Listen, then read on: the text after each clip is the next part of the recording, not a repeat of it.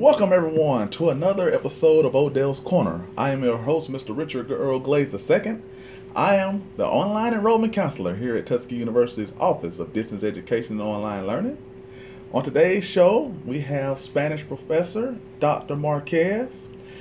You know, Spanish is the second native language here in the United States, and Dr. Marquez has done an excellent job motivating students to want to fulfill their role in learning Spanish and the benefits of learning Spanish and learning the second language here in the United States. You have financial benefits, and I know everybody loves financial benefits. And it's just really important for us as Americans to learn our second language. So, with that said, welcome to the show, Dr. Marquez. Oh, thank you very much, uh, Mr. Glaze. Thank you for inviting me here. Oh, no problem. Um, I want to start off with a couple of questions. Mm-hmm. How is teaching online going for you thus far? Well, uh, this is going great. This is uh, my second summer teaching, and I feel so much more confident. I feel better.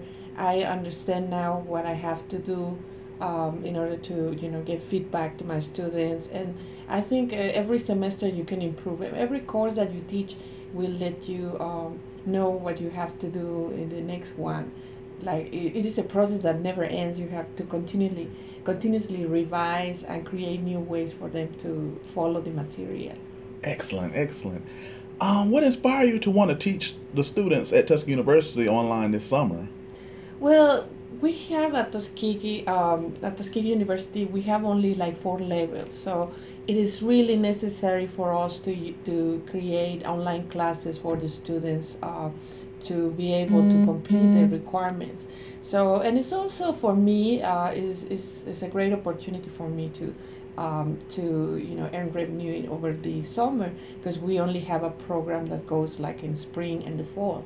So it is is, is very good for for me and for my students. I think. Okay. Now, when growing up, did you always want to be a professor? And who or what inspired you to become a professor? Well, growing up, uh, I think uh, you know, I come from Mexico. We didn't have like uh, you know very good uh, guidance in the sense of you know vocational guidance of what you want to be. But I always wanted to study languages, and one of the things is uh, my sisters inspired me a lot uh, because they were learning languages, and it was so easy. One of my sisters um, knew English and, and German and my other sister started studying uh, German too.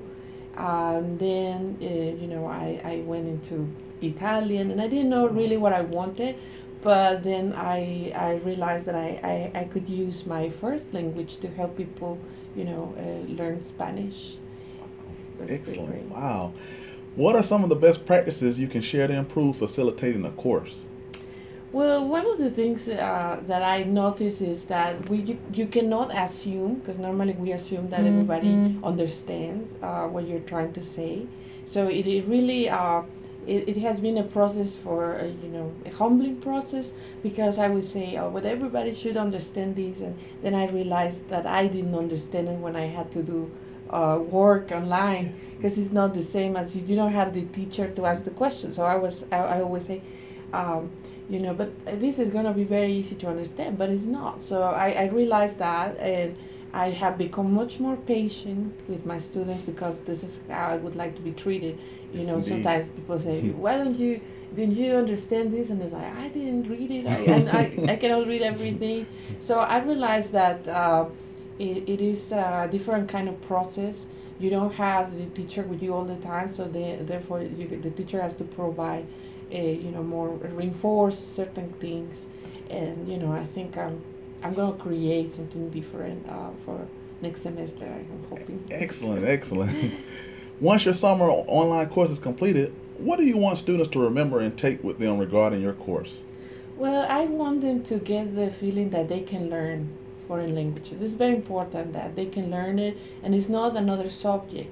Learning a foreign language helps you in terms of your mind you know the connections because uh, you can have a, you know a, a, stroke or something and then you, you don't even remember your own language but if you learn another language you'll be able to recover faster and create new connections yeah. and this is what i have learned and also that uh, learning uh, another language is a long, long-lasting process. So it, it, people should not be so anxious. You don't have to learn the whole language in one class, or is, you have to learn the skills to learn. So, so Absolutely. Wow. Okay. What is some advice you can give students who take your online courses? Well, one of the things I would do is uh, to make a commitment to be more disciplined, you know, because it, the course is online, that doesn't mean that you can do whenever you want. So I think you have to set the parameters and your goals and say, okay, uh, if I'm taking this class, I'm going to dedicate this time, and then it works. Uh, also, I would say that uh, practice, don't feel scared. Um, you know, use whatever you learn to learn more, you know practice your skills. Maybe if it doesn't work, you, you modify. But um, you have to also, it has to do with ego. You, you, you want to speak well in, you, you know, in the second language as well in your first language, and it's not possible. So you have to be humble and then curious, and um, you have to be um, tenacious. You have to, to continue uh, learning, you know. So Okay. And my final question mm-hmm. what is an inspirational quote or advice that you can give to students as they are on their journey trying to finish their degree here at Tuskegee University? Well, I would say not to give up.